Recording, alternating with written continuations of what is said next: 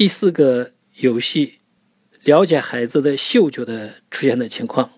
这个新生儿呢，他实际上，呃，谈不上嗅觉，到六至十天左右呢，孩子才会出现一些嗅觉。呃，这个游戏本身呢，也是了解孩子嗅觉的情况，这个促进儿童嗅觉的发展。